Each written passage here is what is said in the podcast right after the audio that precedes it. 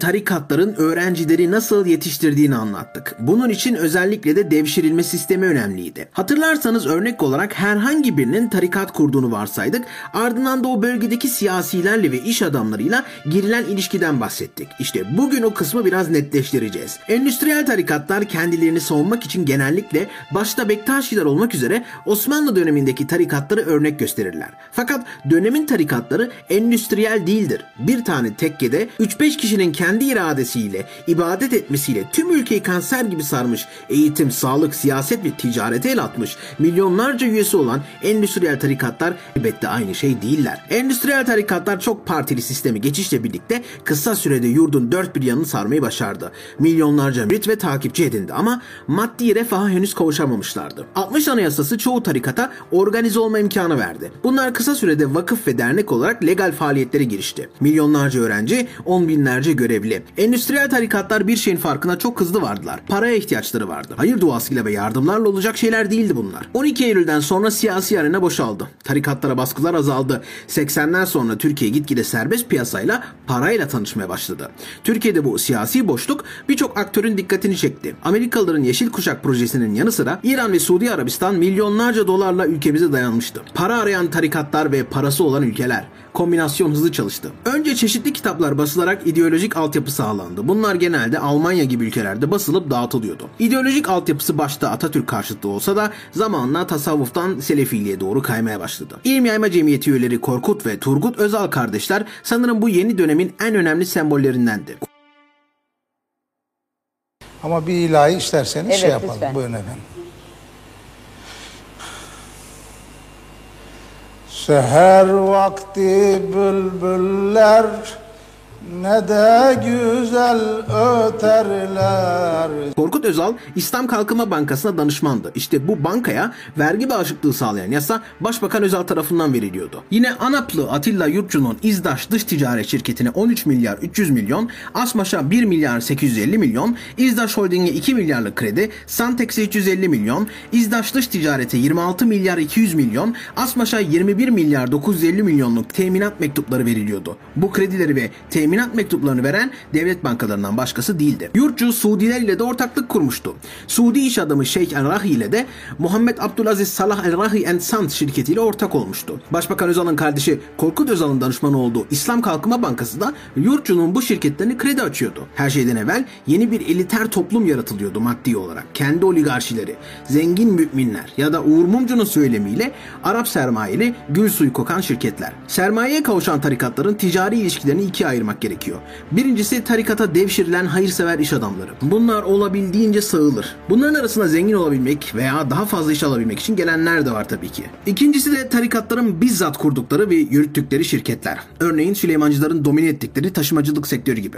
Örnek şirketler Aslan Uluslararası Nakliyat, Şahlan Transmarin Gemicilik, Tarsan Turizm Tarım Endüstri Tesisleri, Tuna Roro Deniz Taşımacılık ve Ticaret AŞ, Anso Soğuk Hava Tesisleri, Güneş Gemicilik ve Tankercilik, Fazilet Neşriyat AŞ veya yine menzilcilerin çeşitli şirketleri, markaları Sofaş, Tek, Tek Salça, Mentat, Lores, Katık, Jiu, Hizmetmar, Tiryak, Akses, Bendi, Beyruha, Fark Sepeti, Erkaso, Emio, Elf, Elçi, Nakset, Name, Rota, Serhat, Semender, Ecri, Destane, Gülnida, Çıtırdax, Çokomelle, Freshtent, Gülnida, Haşemi, Vefa, Evino, Nakış Grup, Rozemin gibi şirketlerin ve markaların yanında ayrıca yayın yaptıkları Semerkant TV'de meşhur. Bunların arasında EMSE ki bu ismi aklınızda iyi tutun hastanesi de var. Pırlantacılar, lokantalar, petrol ofisleri, üniversiteler, tarikatların el atmadıkları sektör yok. Süleymancılar özellikle Arif Denizolgun döneminde tavukçuluktan sucukçuluğa, hastaneden markete, inşaattan turizme, fast food'dan eğitime el atılmayan ticari alan neredeyse kalmadı. Bu Arif Denizolgun bizzat kendi ismini ticari marka haline getirdi. Arden adı altında marketler ve fast food zinciri kurmuştur. Daha da vahimi yurtlara, hocalara ve ihvana alışverişlerin buradan yapılması yönünde talimatlar gönderdi. Bununla da yetinilmedi. Önde gelen bazı zevat tarafından piyasadaki diğer tavuk ve et markalarının haram, yalnızca Aktoros markasının helal olduğu açıkça deklare edildi. Helal ve haram deklarasyonu. Ahlaklı bir iş adamı ürünü satmak için karşı tarafın malını kötülemez. Fakat tarikatların bu ahlakı farkı yok. Ellerindeki mürit yani insan gücünü bu şekilde kullanırlar. Sadece kendileri helaldir. Hayatın her alanında ürünleri vardır. Yani rekabet etmek mümkün değil. Müritler sadece tarikat şirketlerinden alışveriş yaparlar. Düşünün serbest piyasanın içerisinde tutucu bir gölge ekonomi, gölge ticaret. Helal ve haram deklarasyonuyla ticaret mi? Bu dönemde millet bunu yer mi yahu? Dediğinizi duyar gibiyim. O zaman ülkemizdeki en büyük şirketlerden birini mi konuşsak artık? En büyük örneğini mi versek? Türkiye'nin maliyesi ona verilmeli. Bir rivayete göre Fethullah Gülen Sabri Ülker'in okullarına yaptığı yardımlar sonrasında bu sözü söylemişti. Sabri Ülker'in vefatından sonra Fethullah Gülen'in sitesinde yayınlanan yazısını okuyalım mı? Bizzat Fethullah Gülen'den dinleyelim ilişkilerini? Bisküvi'de de Sabri Ülker başlıklı yazıda hayatın merkezine parayı değil milleti, hizmeti koyan bir iş adamıydı Sabri Ülker. Büyük başarısını tevazuyla perçinleyip paranın getirdiği tahribatı engellemeyi başaran örnek bir isim oldu. Müslüman bir iş adamının nasıl olması gerektiğini hal diliyle ortaya koydu. En sıkıntılı zamanlarında bile millete hizmet ettiğini, inandığı kişileri korumaktan ve onlara destek olmaktan geri durmadı. Bunlardan biri de 12 Eylül 1980 darbesinden sonra Cunta'nın hakkında yakalama kararı çıkardı. Fethullah Gülen Hoca Efendi'dir. Herkesin gölgesinden bile ürktüğü böyle bir dönemde Sabri Bey bir an bile tereddüt etmeden Hoca Efendi'ye evinin kapılarını açar diyor.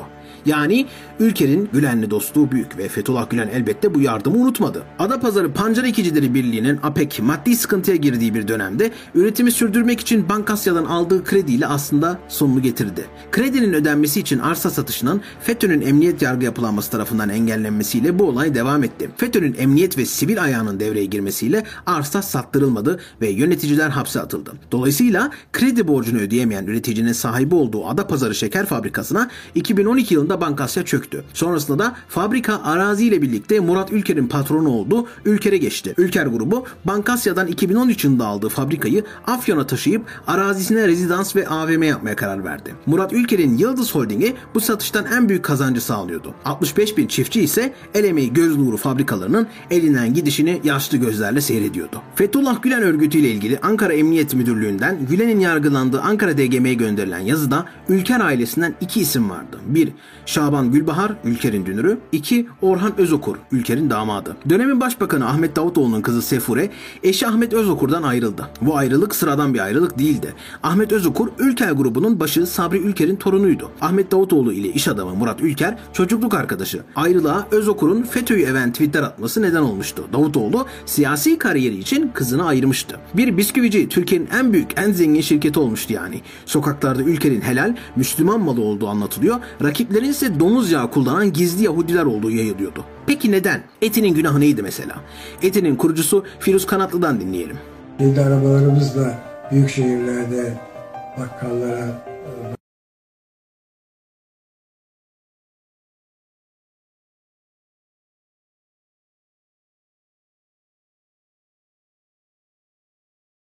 geçmişti. Bizim de geçmemiz şarttı.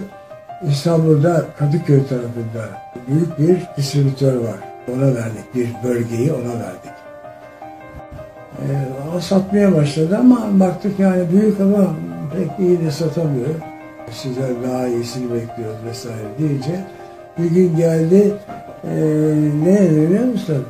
Şimdi çünkü tam zamanı, bunu söylemenin tam zamanı Bilal Hoca'dan dedi icazet almazsanız ben sizin bisküvinizi satamayacağım. Ve peki dedim icazet nasıl alınıyor Fethullah Gülen'den? Bir yemek verecek, iftar verecek, oraya gideceksiniz dedi. Ee, yemeğinizi yiyeceksiniz, hocayla tanışacaksınız. Ee, sonra hocayla anlaşacaksınız. Hoca bize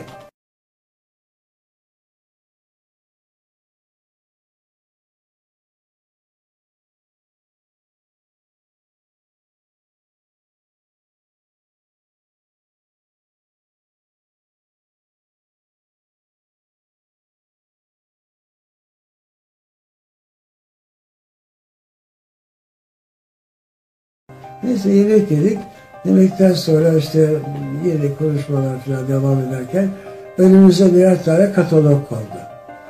Açtık. Listelerden böyle proje var. Diyelim ki bilmem nerede bir cami yapımı. Böyle sırayla geliyor geliyor geliyor 500 bin liraya geliyor. Listeler şu. Oradaki adamlar bir tanesine angajı oluyorlar. Diyorlar ki ben şunu istiyorum, 50 bin lira istiyorum, ben hmm. 100 bin lira istiyorum. Ve orada imza ediyor taahhüdünü. Yanımdaki arkadaşlarımız kusura bakmayın dedik yani biz böyle bir şey düşün, düşünelim bakalım dedik. Yani, yani şimdi ama senden icazet e, yani isteyen bir adam bizim için hiç de sempatik bir adam değildi yani. Yani ben ticaretimi yapıyorum dürüst bir şekilde hiç siyasete de karışmıyorum. Siyasetle ilişkim hiçbir zaman olmadı. Ama sen bana icazet vereceksin de ondan sonra ben malımı satacağım. O engeli nasıl aştınız? Yeni aşamadık. Çünkü adam talimat almış. Diyor ki eti o zaman da biz iddialı hale gelmiştik. Yani İstanbul'da iyi mal satmaya başlamıştık. Etinin satışına mani olursak eğer ondan sonra bize bu taahhütte bulur hesabını yaptılar. Ve iza, icazet vereceğiz yoksa satamazsınız bir şeysi dedirttiler bize. Biz de vermedik başkasıyla çalıştık yine çok şükür Allah'a eee, satışımızı yaptık. Ülker dershaneler, bakkallar, yurtlar, okullar olmak üzere sonradan da TSK'da yerini alırken Eti'nin payına komplo teorileri ve hakaretler düşüyordu. Tarikatın ticaret anlayışı ve ahlakı bu işte. Oysa ki Eti Eskişehir'de hala insanlara iş imkanı sağlarken, makine ve prodüksiyon operasyonunu ülkemizde imal ederken Ülker bugün tüm servetini Londra'ya taşıdı. Geriye ise bankalara taktıkları krediler kaldı. FETÖ bunu iş dünyası yapılanmasına da soktu. Tuzkon adıyla kurdukları örgüt bu iş dünyasındaki yapılanmayı legal bir çerçeveye sokacaktı. 15 Temmuz'dan sonra açılan soruşturmalarla ortaya çıktı. Fakat ne demiştik? Biri gider, biri gelir. Tuzkon gitti ama yerine TÜMSİAD geldi. Menzilcilerin iş adamı örgütü. Tıpkı FETÖ'nün STV'sinin gidip de yerine Semerkant TV'nin gelmesi gibi. İşte Menzil. Menzil bu konuda en net ve uyarıcı örneklerden.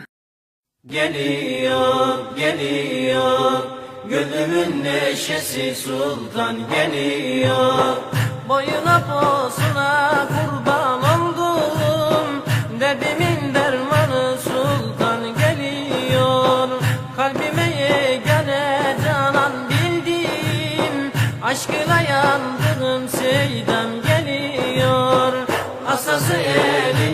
nurlar yüzünde Tesirli bakışı nazar gözünde Mutti ofis mobilyalarının sunduğu Menzilde bir Sultan başlıyor.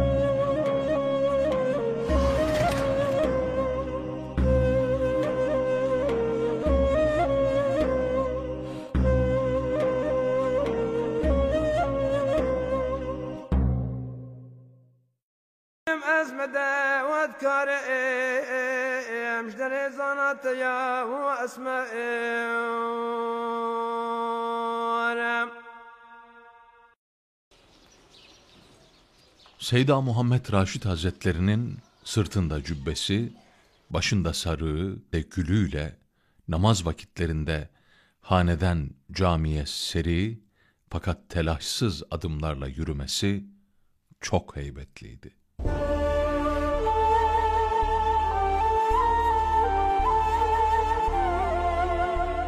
Menzil tarikatı yükselme konusunda müthiş bir örnek. Menzil tarikatı Nakşibendiliğin kollarından birisi. Müritler tarafından Sultan veya Seyda olarak anılan Raşid Erol önderliğinde Adıyaman'ın Menzil köyünde başlayan bir tarikat. Tabi yine klasik öğretiyle kendisi peygamber soyundan. Bunları ilk bölümde anlatmıştık sizlere zaten. Bırak altyapıyı, düzgün bir yolu bile olmayan bu küçücük köy 20 sene içerisinde adeta bir Mekke'ye, Medine'ye dönüştü. Mermerden sokaklar, devasa yapılar, kocaman külliyeler. Nereden aldın bu parayı?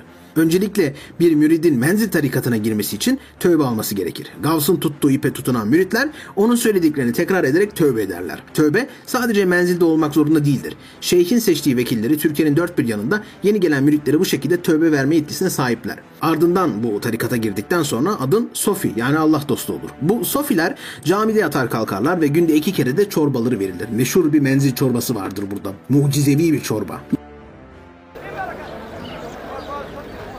Onlara dergahın bulgur çorbasını ve tandır ekmeğini ikram ederdi. Sultan Hazretleri sünnet-i seniyeye uygun bir şekilde iki öğün yemek yer ve misafirleri için ilki sabah namazından, ikincisi ikindi namazından sonra olmak üzere her gün iki defa çorba ve ekmek çıkarırdı. Bu sebeple çorbasından bir defa içenler, ekmeğinden bir kez yiyenler hep özlemini çekerlerdi. Hatta sofilerin aile efradına, dost ve ahbaplarına götürecekleri en güzel ve en değerli hediye bir parça menzil ekmeğiydi. Menzildeki o bütün işleri de bu sofiler yapar. Gavs'ın tarlasını yaparlar, oranın inşaatını yaparlar. Tabii ki de para almadan yapılır bunlar. Onun yerine sevap kazanırlar. Buna da hizmet derler. Hizmet ediyoruz. Menzildeki dükkanlar, restoranlar da Gavs'a aittir. Fiyatları 2-3 katı falandır. Örneğin bir lokantada yemek yedikten sonra toplama ve bulaşık işini de siz kendiniz yaparsınız. Yani çalışma da sizden. Hem parayı ödeyip hem de kendiniz temizliyorsunuz. Tabii bu şekilde ticaret yapan şirketlerle rekabet etmek namümkün. Oradaki zeytin fabrikasında çalışıyorlar. Sonrasında parayla topladıkları zeytinleri satın alıyorlar. Hatta orada ben de taş taşımıştım, şey yapmıştım. Ve hani o zaman sordum dedim ki hani baba böyle böyle her şey iyi hoş. E, bu adam kepçeyle çalışıyor, biz yürüyoruz. E, bu adam BMW'ye biniyor, biz Doblo'ya biniyoruz. Hani orada tekrar tövbe ediyorsun, tekrar şey yapıyorsun. Ondan sonra onlar daha sistemli çalışıyorlar. Seni sürekli işte kişilerin sorumlu olduğu kişiler var. Yani sen işte kime tövbe ettiysen o seni ara sıra arıyor. Hadi diyor gel gidelim şey yapalım. Hizmeti de küçümsemeyin sakın ha. Bakın size Semerkant TV'den yayınlanan bir kesit göstereyim hizmet hakkında. Yüce Nakşibendi yolunun önemli amellerinden biri de hizmettir. Hizmet, müridin kendini yetiştirmesinde ve manevi olarak yükselmesinde en önemli basamaktır. Seyyid Muhammed Raşid Hazretleri geceleri sofiler uyuduktan sonra lavaboları temizleyerek Seyyid Abdülhakim el-Hüseyni Hazretleri de hizmet yapmak maksadıyla Şah-ı Hazne'nin sürüsünün ahırında tezekleri bir taraftan öbür tarafa atarak bu yolda ilerlemişler ve benliği yıkmışlardır. Seyyid Abdülhakim el-Hüseyni Hazretleri bir gün müritlerinden ahırın önündeki samanları ahırın üstüne atmalarını ister. Sofiler samanları ahırın üzerine atarken içlerinden biri mübarek bize niye hizmet ettiriyor ki diye içinden geçirir. O esnada mübarek Gavs gelir ve Sofiler çok yoruldunuz. E, isterseniz bir çay molası verin hem dinlenmiş olursunuz buyurur. Çay içme esnasında içinden bunları geçiren Sofi'nin kalp gözü açılır ve samanları meleklerin taşıdığını görür. Gavs Kudsesi Ruh buyurur. Sofi gördün mü? Biz istesek Allah'ın izniyle bu işi meleklere bile yaptırırız. Ancak istiyoruz ki Sofiler kazansın. Biz istesek Allah'ın izniyle bu işi meleklere bile yaptırırız. Ancak istiyoruz ki Sofiler kazansın. Raşit Erol 93 yılında ölünce yerine bir tartışmadan sonra kardeşi Abdülbaki Erol geçti. Zira Raşit Erol'un oğlu Fevzi Erol kendisi Gavs olmak istiyordu fakat anlaşıldı. Böylelikle imparatorluk ilk krizini atlatmış oldu. Fevzi Erol kendi ailesine bağlı kalmaları için Sofilere nasıl sohbet veriyordu bir duymak ister misiniz? Hepimiz bir insan olmuşsa Gavs'un sayesindedir. Eğer bugün biz herkes bizi seviyorsa Gavs'un sayesindeyiz. Eğer herkes bize selam veriyorsa gene Gavs'un bereketiyle sayesindedir.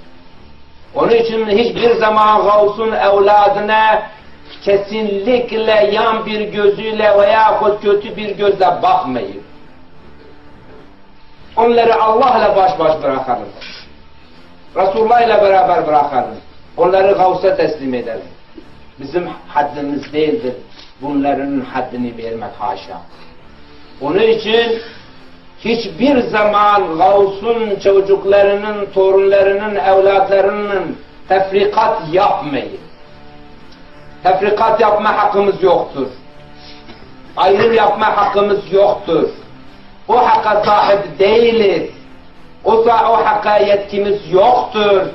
Elimizde geldiği müddetçe, ruhumuzda, kalbimizde ruh olduğu müddetçe, canımızda canımızda can olduğu müddetçe, canımızda ruh olduğu müddetçe o aileye köle olacağız.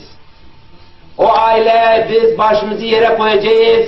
Bütün Gavs Hazretleri çocukları bizim başımıza basıp geçecekler. Gene de Gavs'un hakkını eda etmemiz mümkün değildir. Gene değildir. biz ve siz de ömrümüz boyunca Gavs'un evlatlara kölelik yapacağız. Yapmaya da mecburuz. Üzerimizde farzdır, vaciptir. Ölünceye kadar Gavs'un evlatlarına boyun eğmeye, hizmet etmeye. Onun için hiçbir zaman Gavs'un torunları isterse erkek tarafı isterse kadın tarafı hiçbir zaman yüz çevirmeyin. Lavra çift taraflı hem Resulullah'ın evladı hem Gavs'un evlatlarıdır. Yoksa derbeyi çift yerde yeriz biz. Bizim için Gavs'un köyü, Sultan Hazretli köyü her an içimize mukaddestir. Toprağı mukaddestir, balığı mukaddestir, köpeği mukaddestir, mukaddestir. Hela hela Gavs'un evlatları. Benim için ben onların birer tane kölesiyim,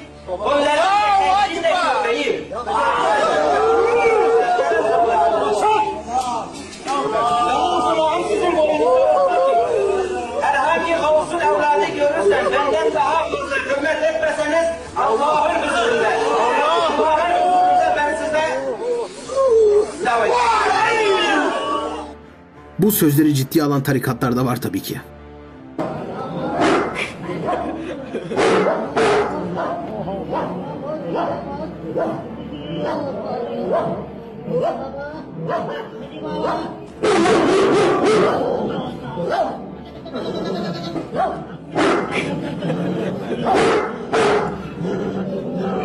İşte bu videoda gördüğünüz Raşit Erol'un oğlu Fevzettin Erol aslında Gavs olmak isterdi ama amcası oldu. O da bunu kabullenir ama Eskişehir'de bir çiftliği kendi imparatorluğuna çevirir. Bu köyde sofileriyle yine Menzil'deki gibi tarla ve tarım işi yaparlar ilk başta. Zamanla büyür büyür ve büyür.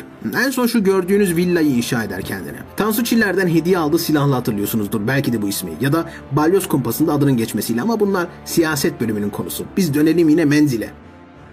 Tüm Türkiye'de derme çatma yerlerde bayilik gibi yerleri vardı ya bu menzilin. Para akmaya başlayınca buraları genelde lüks mekanlar ve ana merkezler olan Semerkant kültür merkezlerine bağladılar. Buralarda marketler şeklinde kendi ürünlerini pazarlıyorlar. Sağlık konusunda da bahsettiğimiz Emsey Hastanesi yani Emret Seydam Hastanesi var. Burada kendi müritleri tedavi oluyor. Özellikle Avrupa'dan gelen zengin müritler. Yine menzilci Abdülhalim El Hüseyin'e ait kebapçı, akaryakıt istasyonu falan daha var. Bunların hepsi sosyal medyaya yansıdı zaten. Milyon dolarlık bu devasa gölge ticaret elbette sonuçlarını gösteriyor. O derme çatma menzil köyü adeta bir Mekke'ye, Medine'ye dönüştü. Müritlerin kalması için özel otel gibi evler inşa ediliyor. Menzil köyü o kadar büyüdü ki yakında Adıyaman'ı yutacak seviyeye geldi. Çevre köylerin suyunu kullanıyor ve çevre köyler buna ses bile edemiyorlar. İşte bu yerli ve milli Kabe'ye yüzlerce otobüs on binlerce insanı getiriyor. Menzil ilahileri eşliğinde hazırlıyorlar kendilerini. Adeta hacca gider gibi. Ha tabi taşımayı da herhangi biri yapmıyor. Sen biletin sahipleri yine Menzil Şeyh'inin çocukları. Şimdiki sahibi ise Menzilci İş Adamı Örgütü Tüm Siyat'ın başkanı.